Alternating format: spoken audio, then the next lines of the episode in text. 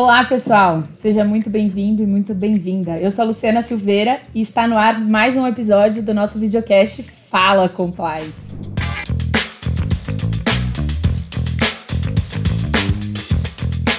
E o episódio de hoje, o compliance em ambientes altamente regulados para falar desse tema, uma mesa, uma banca aqui de peso, porque olha, tive que até que anotar Giovanni Saavedra, doutor Saavedra, sócio responsável pela área de compliance e investigações do Saavedra e Gotchowski Advogados, professor do Mackenzie, doutor em Direito e Filosofia na Alemanha. Muito obrigada por, por aceitar nosso convite, por estar aqui com a gente para falar desse tema hoje. Eu que agradeço o convite, uma alegria estar aqui e Albert Bayer, Chief Compliance Officer da WTW, corretora de seguros, e professor da LEC uh, de Compliance em Ambientes Financeiros. Seja muito bem-vindo. Obrigado, obrigado. Prazer aí estar com vocês, com o Giovanni aqui hoje no, no, no, videocast. E vamos aí contribuir um pouco com a experiência que a gente tem aí no mercado regulado. E aí, em homenagem a esse tema de mercados regulados, a gente vai fazer um voo livre,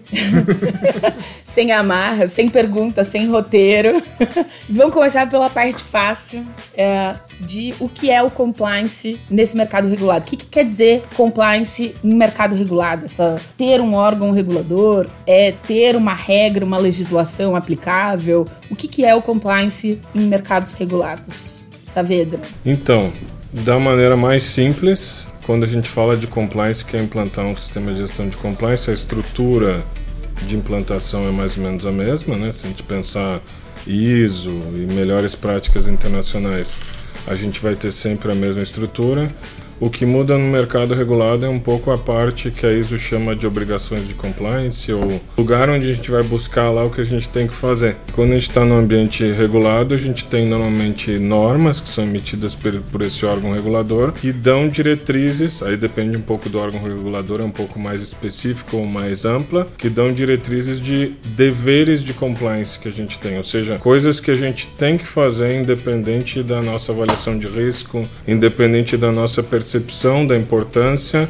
existe algo objetivo que a gente tem que fazer. Então existe uma parte do, do compliance que fica aquele compliance ainda estilo checklist, né? Que eu preciso ver o que tem e ver como eu estou cumprindo. Porque a diferença principal é que eu vou ter um fiscal, um fiscal, alguém desse órgão regulador que vai olhar objetivamente se eu tenho que apresentar para cumprir essas, esses deveres, né? Então acho que resumidamente seria isso, não sei. É, eu acho que um exemplo que acho que fica mais fácil para o pessoal entender é que geralmente tem um órgão regulador. Então a gente está falando de Banco Central, a gente está falando de ANS, a gente está falando de SUSEP, a gente está falando de CVM, que traz normativo. Você precisa fazer A, B e C. Então tem desde normas de questões societárias, ah, você precisa ter um diretor de compliance, você precisa ter um diretor de controles internos, ou você precisa emitir certos relatórios com, essas, com essa frequência. Tem assuntos que são específicos para cada segmento. Então, na CVM a gente tem algumas questões de conflito de interesse, de transparência, que assim, em compliance você já está acostumado com esses temas, mas tem uma regra própria. Ah, para você divulgar um produto, você tem que fazer desta forma. Então tem algumas coisas que acabam mudando e assim, a gente tem,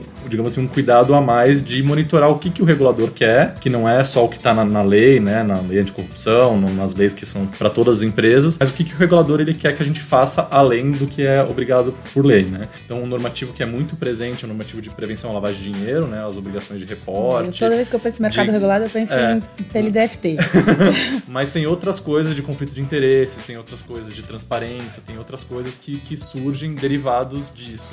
Do, do próprio, não é aquele compliance tradicional só de anticorrupção que eu estou olhando só o relacionamento com o órgão público, olhando essa, essa questão com mais, mais força, mas eu estou olhando muito para o cliente, como é que eu estou lidando com o meu cliente, como é que eu estou oferecendo um produto seguro para ele, como é que eu estou oferecendo isso de uma forma de acordo com, com o normativo. Então é, tem, tem bastante coisa nesse sentido. A gente trouxe aqui, né, a gente hoje está com a visão tanto do in-house quanto do, do external Counsel, para quem está in-house, atuar com o mercado regulado uh, e para quem está fora, existe uma diferença? Assim, eu tenho uma preocupação em atender as exigências de um órgão regulador, eu me preocupo não só com o que seriam melhores práticas do mercado quando eu estou dentro de casa, eu me preocupo com o que eu tenho que levar de obrigação para o órgão regulador. E eu estando fora como consultor, é, eu tenho que ficar constantemente trazendo essa atualização de legislação, eu tenho que ficar é, lembrando, talvez, o cliente, né, de essa é a normativa X que não necessariamente o cliente está atento, porque o compliance officer que chegou para essa atuação, ele era de uma outra, um outro mercado que não tinha essa regulação específica. Eu imagino que tem essas diferenças também, né?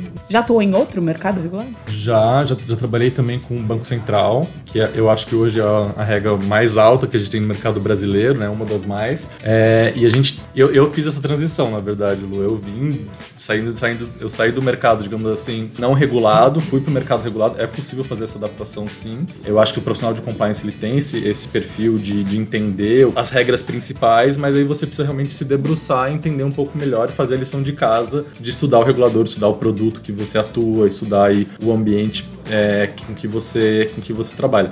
É possível sim fazer e eu também vim desse ambiente saindo off council, né, fora do, do de uma empresa e agora trocou de lado da mesa. Troquei de lado da mesa, exatamente. Então eu acho que isso ajuda muito é, ter essa experiência. Então assim, o que, que muda nisso tudo?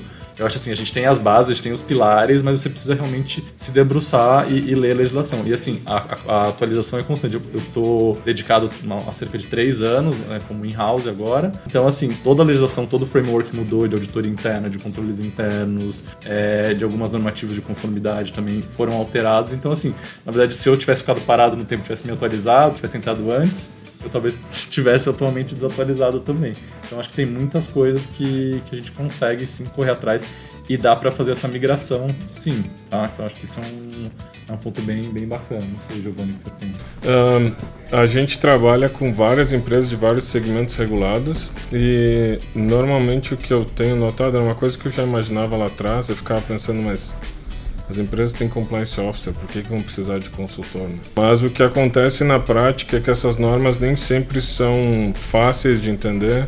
Às vezes não fica claro como uma se relaciona com a outra. Uh, então, a gente, enquanto consultor externo, é procurado pela especialidade, por ter essa visão mais profunda, né? que eles, benchmark, assim, é, né?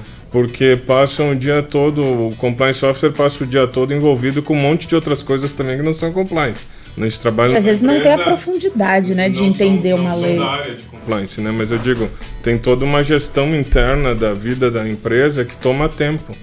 Então, como consultores, a gente acaba agregando no sentido de que às vezes a gente avisa o nosso cliente que mudou a norma. Às vezes a pessoa está tão lá que não enxerga. E a gente tem softwares, tem a gente, a gente tem a, por área regulada, a gente tem equipes diferentes no escritório para ter especializado. Então o pessoal passa o dia todo lidando com aquilo. Na tua equipe você tem gente que é só da SUSEP, Isso. só do Bacen, só da CVM. Para exatamente pegar. Uh, é, porque tem muitas. Eu ia falar isso depois também. Os tipos de risco são diferentes. Você olha para aquele setor, se você não tem o conhecimento de mercado, você não enxerga onde pode dar problema. Você fica um pouco ingênuo pro, pro setor. Não sei se é, entende o que eu quero dizer. Mas, por exemplo, produtos para saúde não é um setor regulado nesse sentido. Mas planos de saúde, sim. Só que os planos de saúde interagem com o setor de produtos para a saúde. E tem um monte de riscos aqui, que pode chegar também na parte de seguros. Se eu não tenho essa visão, quando eu vou assessorar lá a minha empresa, eu posso dar algumas sugestões que colocam eles em situação de risco. Então tem o lado do setor regulado em si, que é entender as normas, que nem sempre são fáceis, especialmente nos últimos anos que mudou a abordagem do checklist para abordagem baseada em risco. Então hoje, mesmo no setor regulado, se a gente for pegar a parte de due diligence, a parte de cadastro, não é mais como era antes que a gente tinha ah, transações até tal valor tem que comunicar, ah, tal e tal coisa está aqui, Quase operação né? suspeita. Né? Não, hoje as empresas são chamadas a fazer uma análise de risco, definir medidas dependendo do risco, e isso às vezes é complicado de montar também. Isso é a própria legislação que, que trouxe uma previsão diferenciada. Isso é um modelo. Eu sempre, uh, eu sempre tive, acho que até pelo fato de eu nunca ter trabalhado em mercado regulado, olhando de fora, a minha percepção é de que até hoje, uh, sempre tinha sido e até hoje era nessa abordagem de checklist. Não é mais, então. Não, teve uma mudança bem significativa no framework e acho que tinha. Em que momento houve essa. Dois anos pra cá. É, a gente teve algum, alguns desdobramentos, principalmente a atualização na legislação de prevenção à lavagem de dinheiro, acho que trouxe isso. Que, o que, que acontecia? O COAF, que é o nosso órgão aqui de, de inteligência financeira é, no Brasil, ele recebia muitos reportes mecânicos. Então, assim, a transação em dinheiro acima de 100 mil reais, dinheiro vivo, comunica. Tá, mas é, tem- qual que é o risco? É só porque é dinheiro vivo? Não é? Então, assim, tinha muita comunicação que não agregava valor para eles. Sim. E não estavam capturando a informação, porque o compliance ficava muito preocupado ah, nos requisitos objetivos e não tanto na questão qualita- qualitativa. Perfeito. Ficava só no quantitativo. E agora, com essa virada, hoje a gente gasta muito tempo justificando que a gente não faz ainda, fazendo o, o, o, o quantitativo. Mas assim, a gente consegue dedicar mais tempo para o qualitativo também, de falar: olha, isso aqui eu entendo que são as operações de mais alto risco, essas operações é, a gente consegue Isso é organizar característico melhor. para todos os, por exemplo, você comentou que todos os órgãos reguladores, eles têm alguma normativa que também está nessa abordagem ou é mais CVM? Não, é porque isso veio de fora. O GAFI mudou a abordagem da maneira como a gente lida com esse tipo de problemas.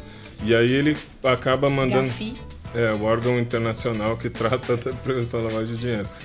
É, então, existe nos sistemas regulados, os órgãos regulados do país estão sempre conectados com o sistema internacional. Tá. Então, tem o sistema de inteligência, tipologias, e à medida que vai tendo avanço aqui, isso vai mudando em todos os lugares.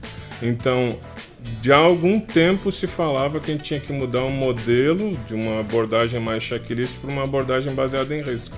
Isso começou a ser internalizado pelos órgãos reguladores no Brasil, começou mais pelo Bacen, depois a SUSEP seguiu, a ANS também. Hoje, plano de saúde tem que seguir, por exemplo, as mesmas estruturas e tem que ter também prevenção à lavagem de dinheiro na mesma lógica.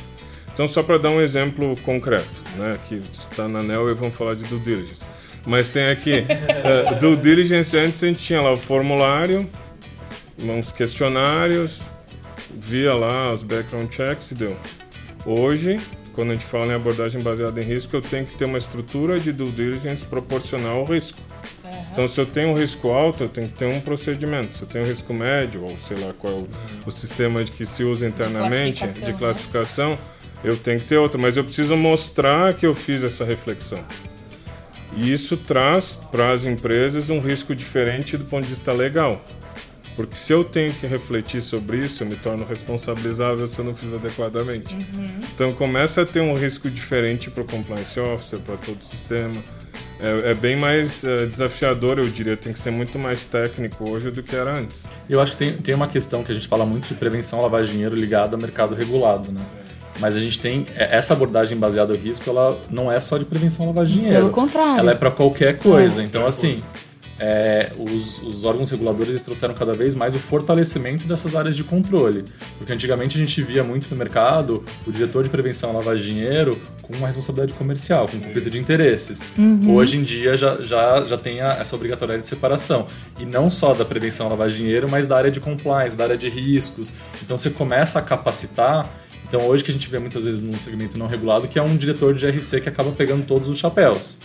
E no segmento regulado isso começa a se segregar como as, as- as grandes corporações que a gente vê no mundo, que são listadas em bolsa, e que tem uma governança superior. Então, é, instrumentaliza essa abordagem baseada em risco, também isso cascateia, na, porque dá muito mais trabalho.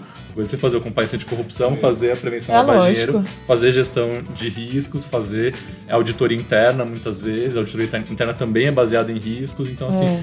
você começa a ter uma metodologia e não é aquela coisa de amostragem. Ah, eu tenho 100, eu pego 40 aleatoriamente. Não. Você vai pegar 40 selecionados dentro da amostra de 100%. E explicar por que, que Porque- você selecionou esses 40, quais foram os critérios objetivos que justificaram. Responsabilizável por ter feito errado. É.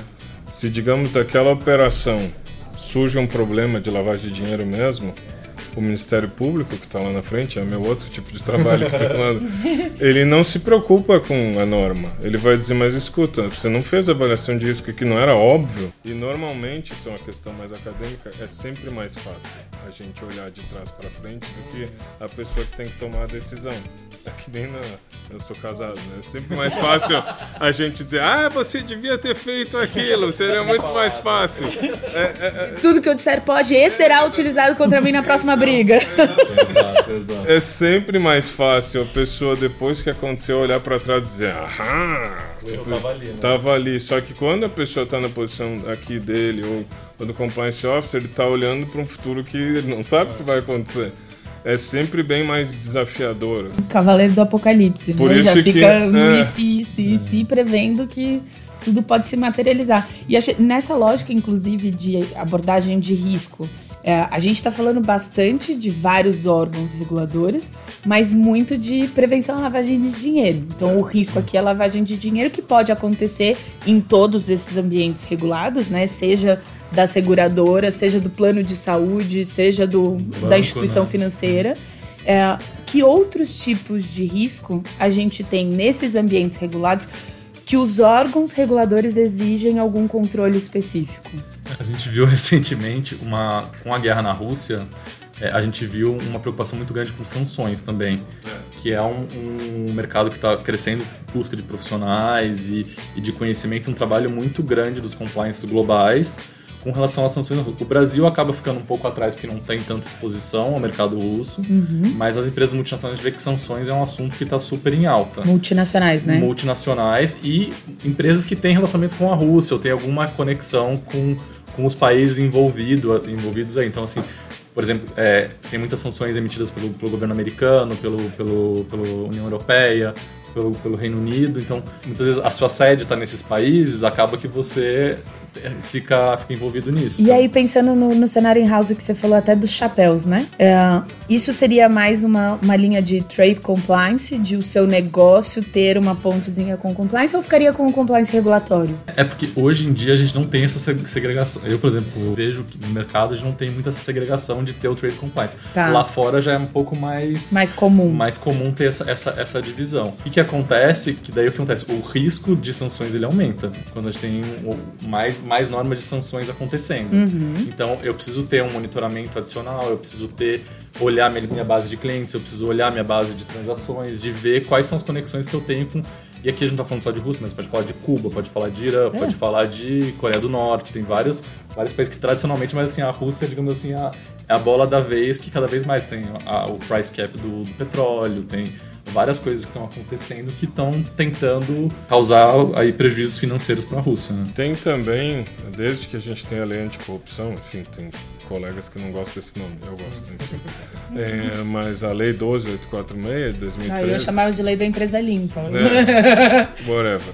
Como a gente achar melhor. É, existem alguns órgãos reguladores que vinculam o cumprimento da lei com alguma norma. Então, por exemplo, a ANS diz que os programas, que as planos de saúde têm que ter um programa de integridade. Então, acaba vinculando o programa de, e cita a lei. Ah. Então, a lei não cria uma obrigação de se ter um programa de integridade. Mas outro, o órgão Mas regulador. como o órgão cita, se torna obrigatório. Certo. Aí, para fazer o credenciamento do plano de saúde, referencia de novo. Então, ah, existem hoje ah, várias disposições que são mais genéricas de compliance que acabam sendo, se tornam deveres também no setor Esse regulado. É um, é um bom ponto, porque a gente, inclusive a gente fala assim, pensando no compliance em geral.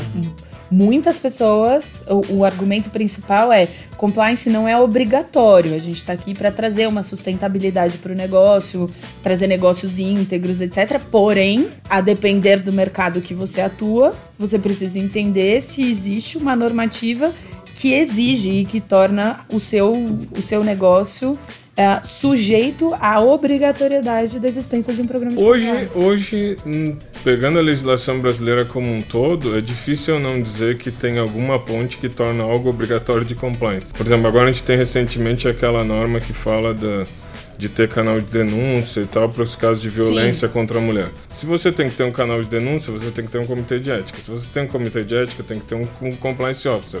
Se você tem, você tem que ter uma política para dar conta disso. É difícil não ter as Um outras departamento partes. É especializado. ficar uma coxa de retalho, senão nunca vai completar a cama, na verdade. né? Você vai ficar sempre com os pedacinhos ali. de denúncia E pronto. Aí vai ter, vai, vai analisar o que se não tem código de ética, se não tem política. Então hoje eu acho muito difícil não ter. Tem dispositivos do, da CVM, próprio Bacen já tem uma norma específica falando de programa de compliance. Quer dizer, antes tinha só a controladoria, a prevenção da lavagem de dinheiro.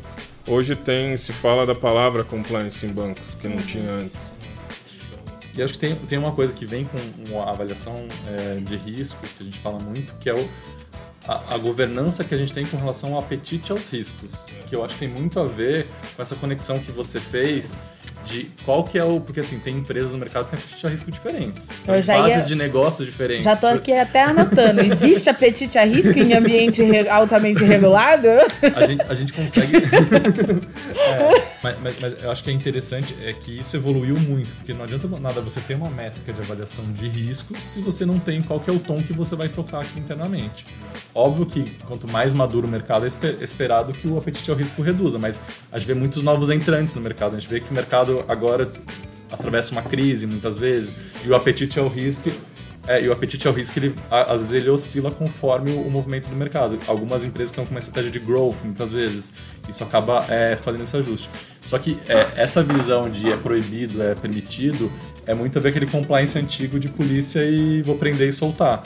No ambiente regulado a gente tem aí um reforço normativo, para falar isso que nem o Giovanni falou. Que também, desculpa te cortar, que também está super associado àquela abordagem do checklist. Exatamente, se, se pode não pode, vou, é binário. Exato. É binário. E hoje em dia a gente tem 50, pode, não pode, pode com a condicionante fazer aquilo. Então, assim, é muito mais complexo você fazer essa gestão, mas você tem muito mais ferramentas à disposição. Antigamente era o demite ou não demite profissional. Justa causa ou não justa causa, são duas perguntas. É. Agora você vai, tá, eu tenho que reportar para o regulador, vai constar no meu relatório de avaliação de impacto, porque além disso tudo que a gente está falando, anualmente, a maior parte das legislações agora está vindo com uma obrigação de você fazer um relatório que é quase que uma autodeclaração, é quase uma delação premiada para o regulador de você falar, olha, esse ano isso aqui não deu muito bem. Minha parte de treinamentos, por exemplo, não deu muito bem. Ou minha parte de avaliação de riscos. Já tá dando todo de bandeja, tá todos de os bandeja. elementos para ser porque eventualmente. porque mudou essa mentalidade de polícia e ladrão, tanto do regulador quanto do compliance. Mas obviamente que a gente tem que ter um cuidado. Ah, ainda tem que... medo. Eu vou dar tudo de bandeja pro órgão regulador para depois ele vir com uma é, então, assim, tem que ser uma, uma, uma, justificativa muito bem embasada tecnicamente, juridicamente, para você fazer esse discurso. Não adianta também apresentar um relatório todo verdinho e falar, ó, aqui tá tudo bem, vem que a piscina tá quentinha, entendeu? Que isso aí não, isso aí não funciona. O que funciona é assim, olha, o programa está evoluindo e, e esses relatórios têm que demonstrar essa evolução.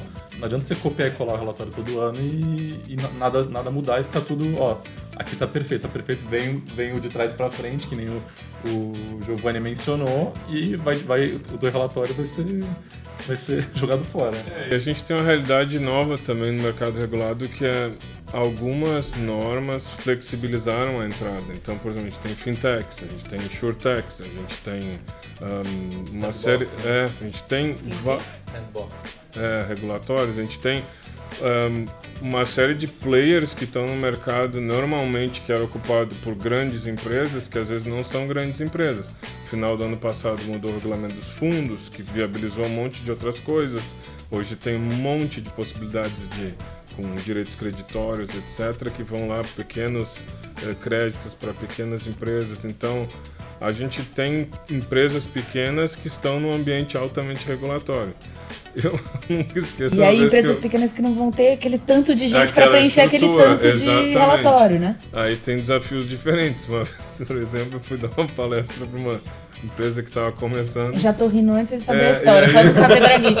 Aí ele, eles, eu disse, olha, vocês têm que cumprir isso aqui, tem, tem operações suspeitas, vocês têm que reportar, etc. Os últimos cinco anos, aquela coisa.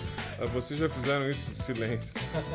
Aí eu, disse, aí eu mostrei um artigo que tem lá que diz assim, você pode declarar que não teve nos últimos anos. E o pessoal não falou nada. Saiu do meu treinamento, foi lá e declarou rapidamente que não teve nada.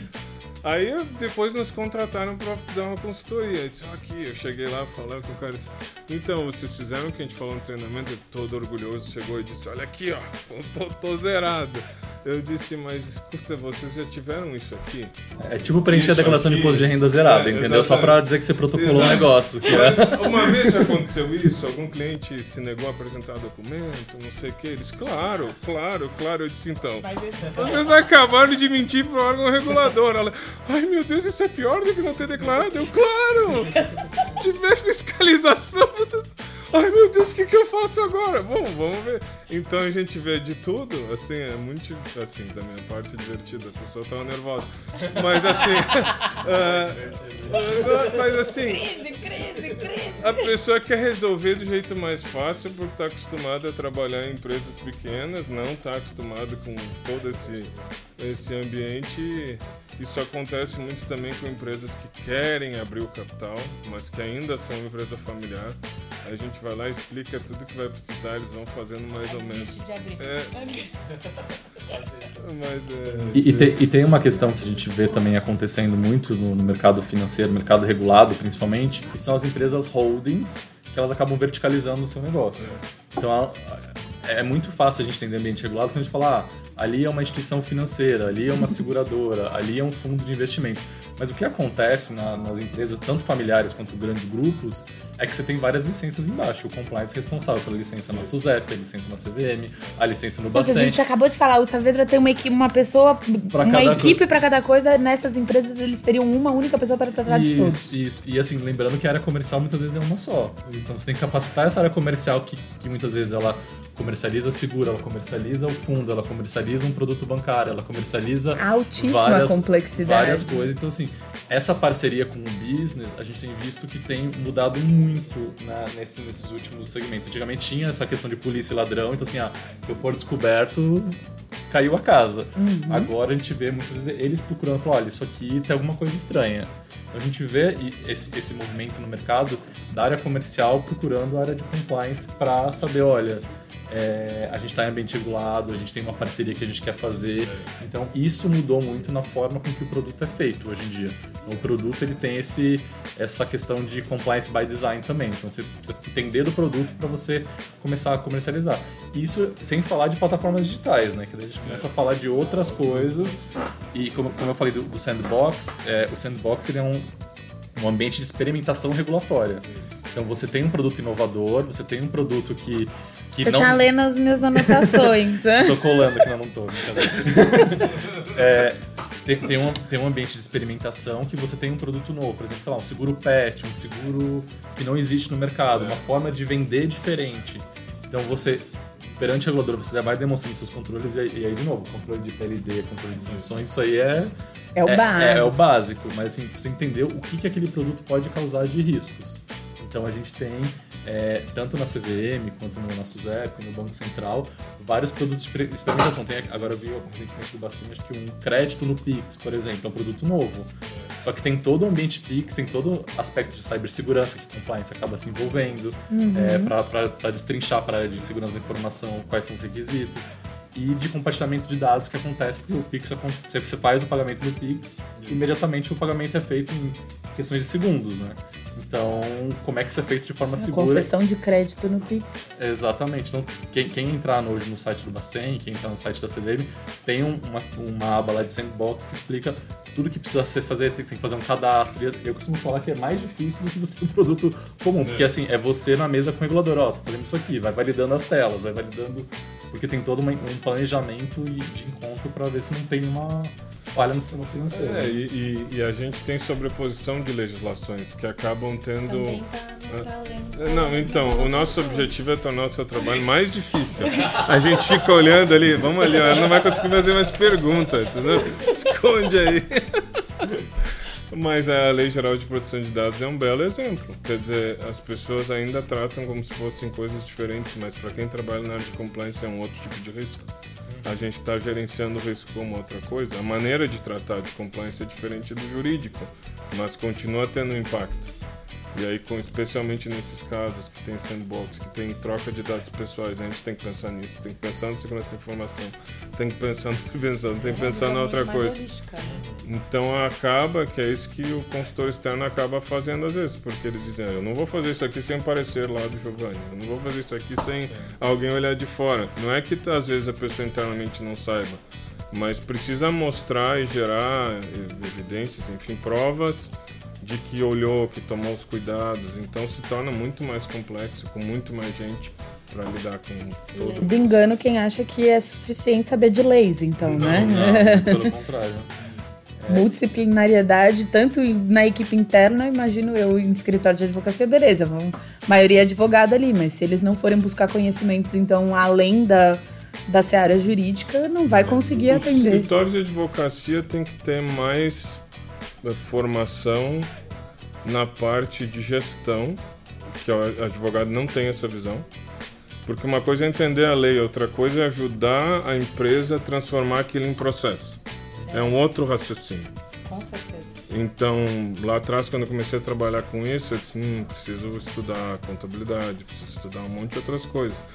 Então, o advogado ele precisa sair do seu espaço de tratar com normas e pensar em transformar isso em gestão. Os colegas que não são do direito têm que perder o preconceito com o direito e entender que entender direito é importante.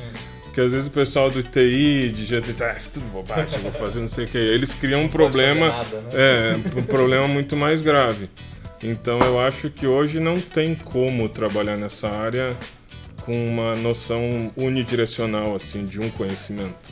É, e vou voltar naquela noção do chapéu, né? Antes a gente tinha uma noção de o compliance, às vezes nesses ambientes até um compliance sozinho para regulatório, né? E essas áreas uh, interagindo, às vezes, ali só na terceira linha de, de defesa com né? auditoria e controles internos. Antes era quase que um universo único nisso daí. É, hoje é o negócio, é produtos, é TI, é cyber, é proteção de dados. É. E, e, uma coisa que, que, aconteceu no mercado de compliance, eu acho que nos últimos cinco anos, que a gente tem essa questão de privacidade, tem questões de controles internos, que a gente foi cada vez colocando camadas, né? Colocando camadas. E assim, hoje, para você fazer negócio, para você ser inovador, muitas vezes isso, se for um modelo antigo, isso trava todo o processo, você não, você sufoca o negócio. Hum. Então, hoje o compliance, ele tem uma visão muito consultiva, ele tem uma visão muito próxima ao negócio, mas muito mais de capacitar o negócio para que ele ele traga informação para você. Então, o, o, elo de confiança, ele é muito fortalecido. Uhum. Mas, obviamente, que a gente tem que continuar com o olho bem aberto, monitorando. Tudo aquilo que era feito continua fazendo, mas assim, como é que a gente faz isso de uma forma eficiente? Como é que a gente faz isso de uma forma integrada? Que não é assim, ah, precisa passar pela minha janelinha, passa pela janelinha de privacidade, passa pela janelinha de, uhum. de produto, passa é. e daí assim, vira uma linha de produção que o launch de um produto vira três anos, entendeu? Então como é que você faz isso de uma forma integrada? Então isso, isso hoje é um desafio que está posto. E com equipes enxutas também, né? Porque hoje em dia a gente vê que o profissional de compliance. Mais algum desafio? a gente vê que o profissional de compliance. Só que tem mais ferramentas. A gente hoje tem mais BI, a gente tem mais coisas sistematizadas, Sim, a gente tem, tem software para fazer captura de questão regulatória. Então, já vi gente fazendo aí roteiro de treinamento com, com chat GPT, com algumas coisas assim, que, que facilitam o processo que antigamente a gente não tinha. Então a gente consegue ter algumas ferramentas que ajudam a gente a sair lá na frente. Né?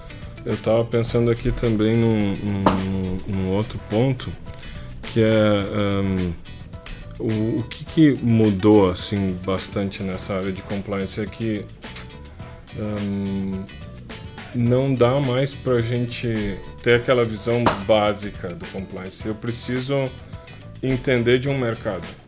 Não dá mais para ser. Eu, claro que eu preciso ter as noções gerais de compliance para trabalhar em qualquer lugar mas para eu conseguir a, ou prestar uma consultoria ou trabalhar adequadamente numa empresa, eu preciso dominar o mercado. Então é o que eu falo para os meus advogados: como é que vocês querem trabalhar com empresa se vocês não gostam de empresa?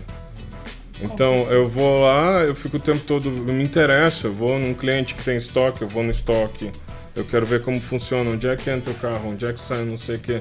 De tanto fazer isso, quando a gente está falando com uma empresa, por exemplo, essa semana a gente estava falando com um fundo de investimentos que entrou no escritório, eles trocaram o escritório porque os instrumentos estavam muito pesados, eles não entendiam por quê. Eu fiz a reunião, eu vi, o, o escritório anterior tinha entendido errado a operação. Não tinha enxergado a operação, então criou procuração onde não faz sentido. E aí eles estão, mas para que, que eu uso essa procuração? Para que, que eu uso aquilo? Então, não era uma deficiência técnica, era uma deficiência de entender a operação. Se eu não enxergo como funciona a operação, eu atrapalho. É, é um, é um problema de design mesmo, né? Então a gente, Do compliance by design é, que você é, trouxe. Exato. E a gente tem uma questão hoje também que eu acho que a gente está indo para uma próxima evolução, né? Eu não sei se, se, você, me, é, se você concorda comigo, mas tem a questão do, do mercado aberto hoje em dia que tem o Open Finance, Isso. o Open Insurance, o Open Banking que a gente está tá vendo, mas tem, tem várias. Está aprendendo muito. tem, várias, tem várias, várias normas que muitas vezes conflitam com normas de privacidade, Sim. conflitam com normas muitas vezes de PLD, que a gente está indo para o mercado que o, o, usuário vai ter o direito à portabilidade, de uma forma bem, bem simples. Então, eu, usuário hoje de um uma seguradora, de um banco, de alguma instituição, eu, eu, eu, sou o dono dos meus dados. Antigamente você tinha que vai no banco, preenche uma ficha no papel e na caneta, né? Você é PEP, qual é o seu endereço, qual é a sua renda presumida, você fazia isso. Hoje, né, que você abre uma conta com um celular, facilmente é. você consegue fazer isso. E você pode ter o direito à, à mobilidade. Só que pensa que a gente está falando de quantas instituições bancárias a gente tem, quantos new, newcomers a gente tem nesse, nesse segmento. Isso você pode fazer mobilidade de um banco é, que é um Big Tree, um grande, uma grande instituição, migrar para um banco que acabou de ser pedir o, o acesso ao Banco Central, então pediu a hum. licença do Banco Central. Então você tem essa mobilidade e tem esses desafios de compliance, tipo assim, tá, que dados que eu posso compartilhar com o meu concorrente? Que dados que a gente pode mandar? Então, assim, tem uma normativa para ver quem que vai aderir, quem que não vai aderir, os volumes, tem os trends, as datas, que são muito importantes, e todo o mecanismo de, de segurança. Será que eu estou fazendo uma portabilidade ou será que eu estou tendo uma invasão hacker? É. Então, são coisas de fazer em massa ou não fazer em massa. Então, Entendi. pensa fazer toda uma portabilidade de uma empresa inteira. Uhum. Você tem direito à portabilidade pelo titular, mas vai ter que ter o consentimento, não vai ter o consentimento. Então, assim, o compliance, a área de privacidade tem muita sinergia com o compliance regulatório. Muito interessante. Gente, eu só tenho a agradecer porque eu vou falar uma coisa. Vocês mudaram a minha imagem do mercado regulado. Fico muito feliz. Acho que é o contato que eu tive com o mercado regulado nunca, igual eu falei, nunca trabalhei, né, como compliance officer no mercado regulado. Mas eu tive contato quando eu tava do, do seu lado da mesa, uhum. sabe, É, e era uma, talvez, a época que vocês comentaram, a mudança veio mais ou menos há dois anos atrás. É, era uma época que era uma abordagem diferente e que é, eu fico bem satisfeita de saber que realmente agora essa abordagem ela trouxe mudanças tão significativas e que a gente pôde abordar aqui nesse videocast tudo que é na prática é, a atuação desse compliance no mercado regulado. Então, muito obrigada, obrigada Albert, obrigada Saavedra. Foi uma oportunidade muito interessante aqui de abordar o tema. Excelente, foi ótimo, eu que agradeço. Não, a gente que agradece, eu acho que que bom que a gente mudou sua visão. Espero que tenhamos quebrado alguns vieses sim, aí, né, Lu? Sim, sim, hoje é o dia das vezes de quebrar esses vieses. Mas é, eu gosto muito de trabalhar com o mercado regulado, eu acho que traz uma solidez, traz uma segurança você ter alguns normativos e tá aí. É um passo a mais do que o mercado regulado, então assim, quem tem curiosidade, mesmo que não trabalhe com o mercado regulado, eu acho que vale a pena estudar os normativos para você entender como é que funciona a mecânica de ter esses, todos esses mecanismos, que não é só uma coisa, é, digamos, teórica, não é só uhum. uma coisa que, que é, digamos, para empresas fora do, do, país, alguma coisa assim. Então, acho que ajuda a gente a, a ter argumentos sólidos de falar, olha, é assim que, que tem que ser, é assim que a gente pode, pode melhorar. Inclusive para não mercados não regulados. Às vezes você não tem obrigação, mas você pode, olha, como é que eu faço conflito de interesse? Ah, vou ver o que o Bacen fala sobre isso, vou ver o que a CVM fala é. sobre isso. Referência, é, benchmark. Ajuda. É isso aí. Se quiserem estudar mais também sobre compliance, tem um livro de um professor brilhante, professor Giovanni Saavedra. isso aí, isso aí, doutor Saavedra. Doutor Saavedra. Muito obrigada. Obrigado. Até a próxima. Até a próxima, pessoal.